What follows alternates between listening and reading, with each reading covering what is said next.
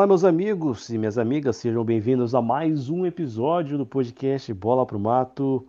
Já chamo meu parceiro Morrice. Como é que você tá, meu caro? Fala, Nicolas. Tudo tranquilo por aqui e por aí? Tudo beleza, tudo em cima. No episódio de hoje, vamos falar aí da Copa Libertadores. Já começou, né? Mal acabou a temporada 2020, já começou 2021. Já tivemos equipe brasileira em campo pela chamada pré-Libertadores, Santos e Grêmio jogaram. Tivemos Paulista, um jogo isolado do Campeonato Paulista nesta quinta-feira, jogo do Palmeiras. E por enquanto teremos rodada neste final de semana, só nesse final de semana, pois aparentemente só em abril, até segunda ordem, né, por causa das determinações do governo. Então vamos falar sobre isso também. E também vamos falar de Champions League. Tivemos é, o início das partidas de volta das oitavas de final. E também tivemos nessa meia de semana Campeonato Espanhol, um jogo atrasado do líder Atlético de Madrid que venceu. Então bora lá falar de futebol e dos destaques dessa semana.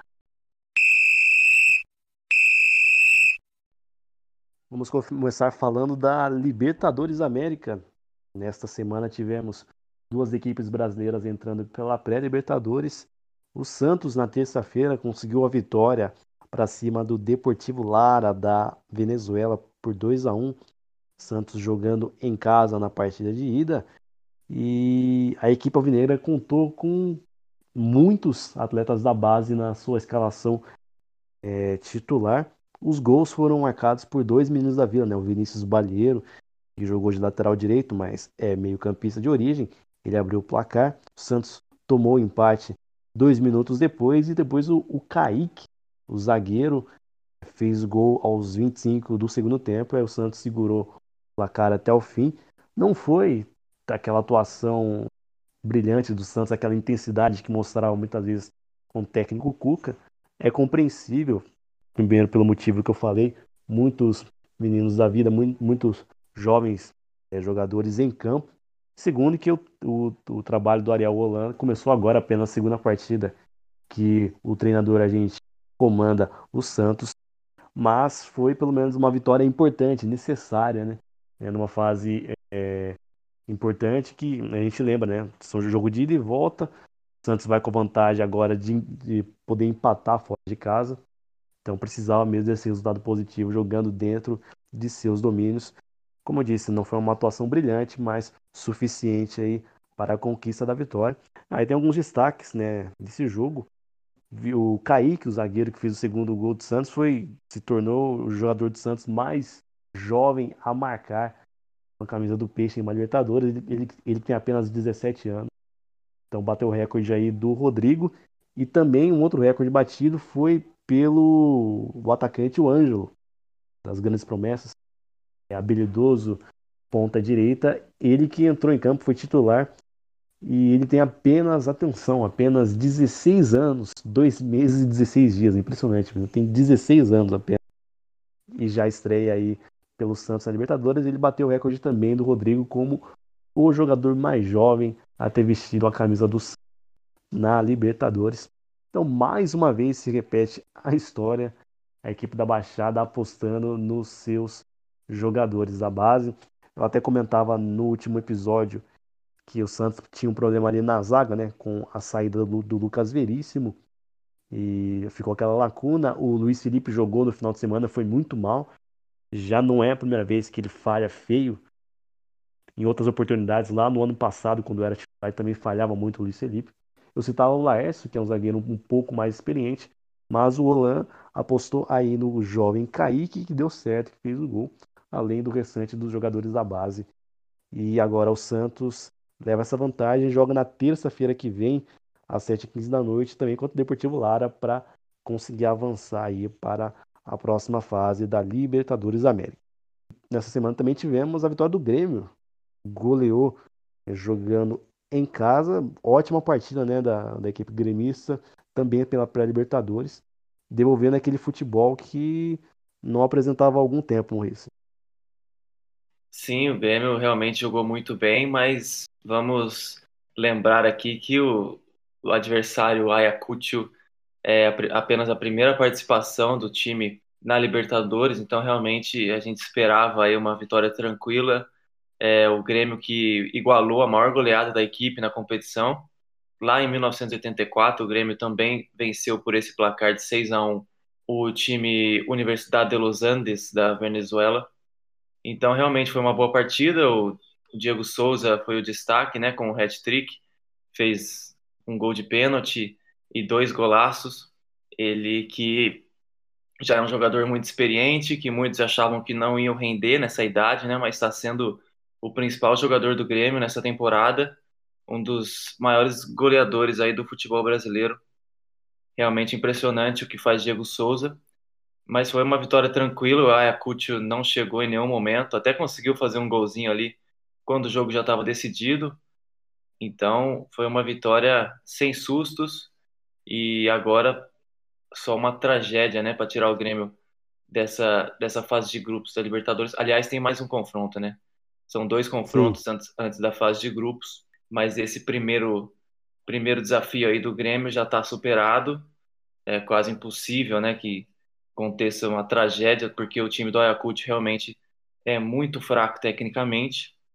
Mas o Grêmio também fez o dever de casa, né? Não está num, num bom momento, então às vezes poderia acontecer de encontrar um time desconhecido, um time mais fraco e, e jogar mal, mas não foi o que aconteceu. O Grêmio jogou bem e mereceu golear.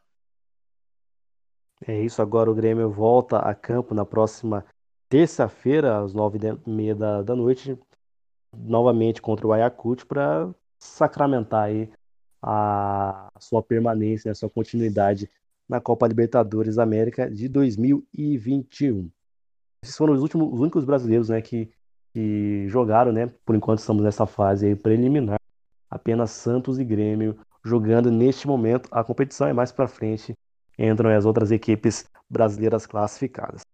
Falando aqui ainda de, dos times nacionais, falar do Campeonato Paulista, que nessa semana não teve rodada cheia, apenas o Palmeiras entrou em campo, entrou em campo nesta, nesta quinta-feira e venceu o São Caetano venceu por 3 a 0 jogando em casa, vitória sossegada também do Palmeiras. É, a equipe está. O técnico Abel Ferreira deu, deu férias né, para vários jogadores, né, depois dessa loucura. O Palmeiras, sabe, jogou muitos jogos essa temporada, conquistou três títulos. Então, os jogadores estão bem desgastados. E aí, o, o próprio técnico Abel Ferreira não treinou o time nessa partida e colocou vários jogadores que normalmente são reservas, outros que estão na base. E destaque né, para o Lucas Lima, no Reis, que ontem fez gol e deu uma assistência, ele que não aparecia há muito tempo, é, jogando bem em partidas do Palmeiras. É isso, mais uma vez o Palmeiras bem modificado, porque realmente o desgaste da, da última temporada foi gigante, né? O Palmeiras, vamos lembrar, jogou todos os jogos possíveis, né? Foi para a final Sim. de todas as competições mata-mata e no Campeonato Brasileiro, naturalmente, todos os times jogam todas as rodadas, então o Palmeiras foi o time que mais jogou aí no futebol brasileiro. Os objetivos foram conquistados, né, os principais, então férias mais do que merecidas aí para o técnico e para os titulares. Mas o São Caetano realmente é um time mais fraco, né? É um time que já teve tradição no, no futebol paulista, mas dessa vez é, voltou aí para a Série A1, mas vem enfrentando muitas dificuldades. É realmente um time bem fraco do São Caetano.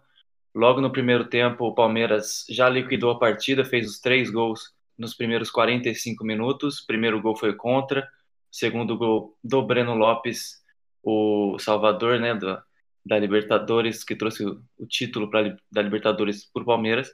E o Lucas Lima, como você disse, Nicolas, realmente é importante ele aproveitar essa oportunidade que ele está tendo, porque ele teve muito pouco espaço é, no time titular do Palmeiras e agora ele tem que aproveitar essas oportunidades porque ele tem que mostrar serviço, senão ele não vai aparecer de novo quando os titulares voltarem das férias.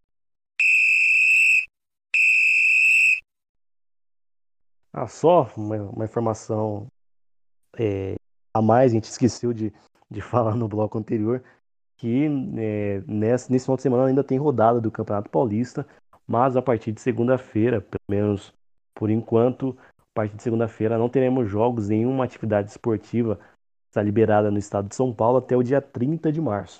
Eu digo que por enquanto, porque a conversa que surge aí que a Federação Paulista de Futebol vai conversar aí com o governo do estado para tentar reverter essa decisão e o Campeonato Paulista continuar normalmente. Mas a decisão de momento é rodada nesse final de semana e a partir de segunda o campeonato fica paralisado. É, a nível nacional, a CBF afirmou que campo, é, os campeonatos, Copa do Brasil, os outros campeonatos, aí, a Libertadores e território brasileiro, continuam normalmente. A gente segue acompanhando aí fica, como é que fica a situação do futebol em meio à pandemia da Covid-19. Agora sim, a gente segue para a Europa, segue mesmo para falar de UEFA Champions League, que na, na terça-feira nós tivemos os jogos de volta, né, da, da a primeira parte dos jogos de volta da, das oitavas de final. É, na terça e na quarta tivemos jogos. Na terça-feira, vitória da Juventus, porém classificação do Porto. É, Juventus venceu por 3 a 2 jogando dentro de casa. O jogo foi para prorrogação, mas na partida de ida lá, em Portugal, Porto já tinha vencido por 2 a 1 e pelos critérios dos gols fora, o Porto conseguiu a classificação dramática. Foi um jogo bem maluco, né, Maurício? Com o Porto começando bem, depois a Juve tomando conta, mas no final a classificação ficou com a equipe portuguesa. Pois é, foi um belíssimo jogo de futebol, né? Muita qualidade mesmo, é, muito aberto. Os dois times acho que é, estavam tão desesperados aí indo para cima. Eu achei muito valente o Porto, porque o técnico Sérgio Conceição realmente prometeu que o time não seguraria esse, essa vantagem de um golzinho só, né? E foi realmente o que aconteceu. O Porto foi para cima, é, jogou melhor no primeiro tempo, teve várias oportunidades de gol e conseguiu aí abrir o placar com um pênalti. Mas foi muito bom o jogo, realmente. As duas equipes com muitas chances de gol e o que quebrou um pouco o Porto foi a expulsão do atacante Taremi, né, logo no começo do segundo tempo. Isso acabou com, com as pretensões do Porto no jogo e foi uma expulsão muito besta, né, porque ele já tinha um cartão amarelo e depois ele chutou a bola para longe, recebeu o segundo cartão amarelo e acabou sendo expulso, prejudicou muito o Porto, que depois disso teve que se retrancar, não teve jeito realmente de sair para o jogo e com isso a Juve virou, né? Fez dois gols com o Chiesa, que vem sendo o principal jogador da Juventus na temporada, né? É estranho falar isso porque a Juventus tem o Cristiano Ronaldo, mas a verdade é que o Cristiano não vem numa boa fase e o Chiesa tem jogado muito bem, decidiu esse jogo. Aí fomos para a prorrogação e o Porto conseguiu um gol milagroso aí de falta, né? O Porto que quase não chegava, não conseguia de forma alguma ameaçar a Juventus e conseguiu um gol de bola parada numa falta aí, numa falha do Chesney, que já foi um goleiro bastante criticado, que vinha numa boa fase aí nas últimas temporadas, mas dessa vez ele entregou esse golzinho. Logo depois o Porto tomou, né? O Rabiot conseguiu fazer o gol, o terceiro gol da Juve, que deu a vitória para a Juventus, mas pelos gols fora de casa o Porto passa e é uma classificação merecida porque foi um time muito valente esse Porto. Exatamente, o Porto avança. Também destacar a atuação do zagueiro Pepe, ele interminável, 38 anos de idade. O zagueiro do Porto, capitão, jogou muito bem, tirou tudo pelo alto, por baixo. Pepe ainda dando bastante, tendo bastante lenha para queimar e ajudando o Porto a se classificar para as quartas de final da Champions League. Na terça-feira também tivemos o jogo entre Borussia Dortmund e Sevilha, 2 a 2 num jogo que o Borussia apesar de estar jogando em casa, teve menos posse de bola. Só que também a posse de bola do Sevilha não era muito produtiva. Tanto que nas primeiras oportunidades aí o Haaland já abriu o placar. No segundo tempo, o Borussia também muito é, incisivo, muito eficiente. Também teve um pênalti a seu favor e o Haaland ampliou o placar. Aí parecia, né, Moisés, que o jogo estava decidido. Aí o, o, Sevilha, o Sevilha conseguiu é, descontar o placar de pênalti com, com Youssef Nessiri, olha que nome muito peculiar, e ele que também fez o gol nos acréscimos, já aos 51 do segundo tempo, empatou. Lembrando que o jogo de ida tinha sido 3 a 2 para o Borussia. Então, se fosse 3 a 2 para o Sevilha, é, a classificação ficava com o time espanhol. Teve até uma pressão no final, é, muita bola na área. O Sevilha chegou até quase chutar no gol, mas o Borussia conseguiu segurar aí o empate e garantiu sua classificação. Difícil, mais uma vez, não destacar o Haaland, né? Fez dois gols, decidiu o jogo mais uma vez aí, é, aparecendo no momento que importa. E o Borussia consegue aí uma classificação para as quartas de final, deixando esse time de Sevilha que tem talento, mas que não atravessa uma, uma fase legal nessa temporada. Estava até bem no Campeonato Espanhol, deu uma caída no, na competição nacional e agora na Champions não teve forças para avançar. A vaga ficou com o Borussia Dortmund. Na quarta-feira, tivemos confronto entre PSG e Barcelona, empate 1 a 1. Com isso, classificação do PSG que já vinha ganhado por 4 a 1. Mas uma partida boa, né, do Barcelona até, pelo menos no primeiro tempo. A equipe conseguiu jogar bem, mano. Sim, começou muito bem o jogo, pressionando a saída de bola. É, PSG não conseguiu fazer nada, basicamente, nos primeiros 20, 25 minutos ali de jogo. O Barcelona pressionou bastante. O Dembélé perdendo vários gols, né? Se ele faz algum desses gols aí, o jogo poderia ter sido outro, porque o Barcelona realmente quase abriu o placar é, antes dos 10 minutos ali do primeiro tempo, e isso poderia desestabilizar a equipe do PSG, mas não aconteceu. O Barcelona começou a perder vários gols, várias chances que não poderiam ter sido perdidas por um time que precisava tirar uma vantagem tão grande. Aí o, Barcelona, é, num erro ali do Lenglet, que não faz uma boa temporada, né? Vem sendo muito criticado pela torcida e com razão, muito inconstante ali na zaga acabou fazendo um pênalti convertido pelo Mbappé, que dessa vez não fez uma grande partida, mas quando precisou, ele estava lá, fez o gol de pênalti. E depois também um golaço do Messi, né? Uma bomba ali de, de bem longe. E o Navas nem viu o que aconteceu, nem viu o foguete passar, foi um golaço. Mas aí no segundo tempo, acho que o Barcelona cansou também, né? Tinha corrido muito no primeiro tempo. E aí o PSG conseguiu segurar mais, conseguiu anular mais as ações ofensivas do Barça. E conforme o tempo foi passando, obviamente o nervosismo tomou conta do time catalão. A vantagem ainda era muito grande, né?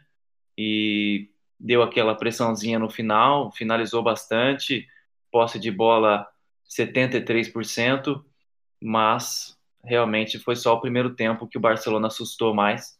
E no segundo tempo o PSG conseguiu garantir aí a classificação até de forma tranquila.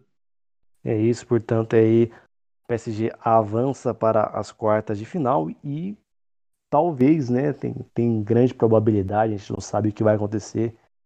Essa deve ter sido a última partida do Messi na Champions League pelo Barcelona. Dizem até, cresceram os rumores nessa semana, né, os correspondentes que cobrem o Barcelona, né, os repórteres brasileiros que, co que cobrem o Barcelona, Dizem que o PSG tem vem muito forte, está muito confiante é, para levar o Messi. Acreditam que tem dinheiro para isso, que tem um projeto esportivo melhor para isso. Essas informações são do Marcelo Black, Beckler, correspondente da TNT Sports. Então vamos ver aí como é que vai ser esse futuro, né? Talvez o fim de uma história gigantesca, uma história linda, de um dos maiores jogadores da história, terminando de uma forma bem melancólica, né? Com essa é, eliminação um pouco vexatória, muito por causa do jogo de ida que foi 4 a 1 dentro do Camp Nou. Bom, fechando esses jogos aí de volta, essa primeira parte dos jogos de volta das oitavas de final, tivemos a vitória do Liverpool para cima do Leipzig, 2 a 0. O Liverpool já tinha ganhado o primeiro jogo também por 2 a 0. E nesse jogo o Leipzig até que ficou com a maior posse, com, com mais posse de bola, mas sem ser muito agressivo.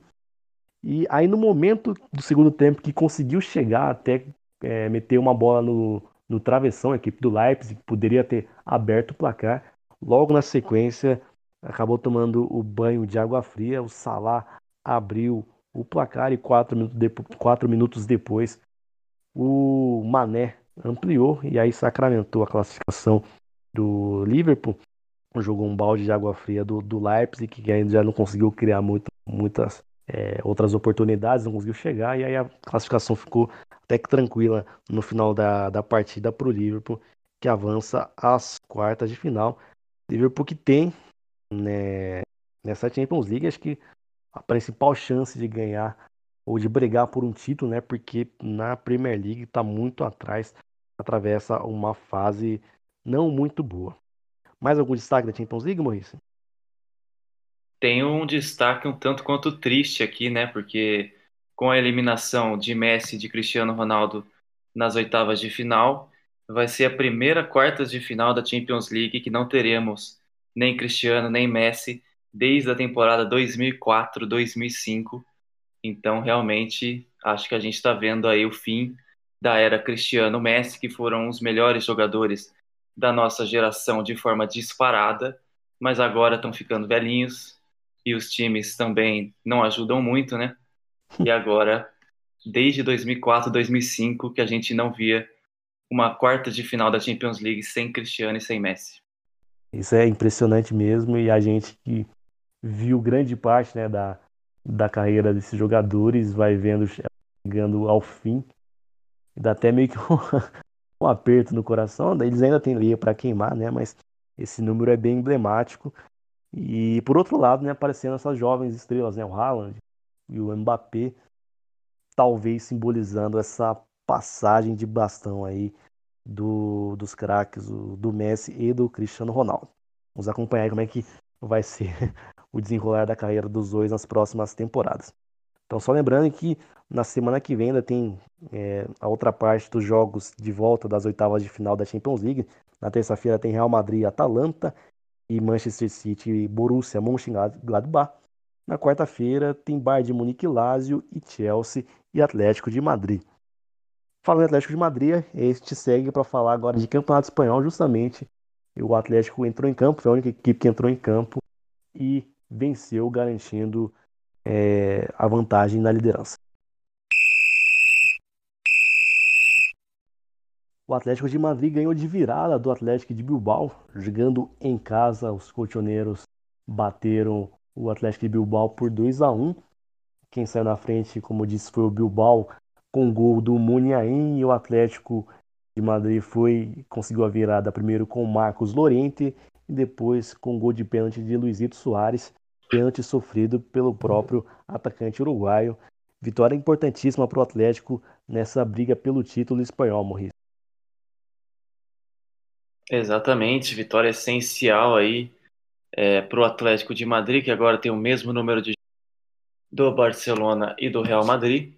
Era um jogo atrasado, então realmente suma importância essa virada aí, né? O Atlético começou perdendo, como você disse, num gol do Munhaim que contou um pouco a sorte, né? Chutou meio torto ali e a bola acabou entrando, mas vamos falar a verdade, né? Não foi um jogo tão emocionante assim com tantas chances de gol. Foi um jogo mais truncado, os goleiros trabalhando pouco, né? Os dois times é, tentando ali os chutes de fora da área, porque os dois times muito bem postados é, defensivamente. O Soares mais uma vez sendo decisivo, né? E convertendo o pênalti sofrido por ele. É, logo no começo do segundo tempo, né? Foi importante esse golzinho aí para jogar logo uma, um balde de água fria no Bilbao, que já tinha tomado empate no final do primeiro tempo, então foram dois gols aí essenciais para o Atlético de Madrid, que conseguiu se segurar ali na medida do possível. O Bilbao também não é nenhum time muito poderoso ofensivamente, criou muito pouco nesse jogo, apenas quatro finalizações, dessas quatro apenas duas no gol. Depois de tomar esse segundo gol aí, não criou quase nada, só no finalzinho ali é, em uma bola parada que conseguiu levar perigo e o Oblak estava lá para salvar. Mas foi um jogo equilibrado, não foi um jogo tão bom assim por parte do Atlético, mas nesse momento agudo da temporada, com o Atlético que já tinha caído de rendimento, a gente tinha alertado sobre isso. É, o importante agora é vencer, né, e não jogar bem.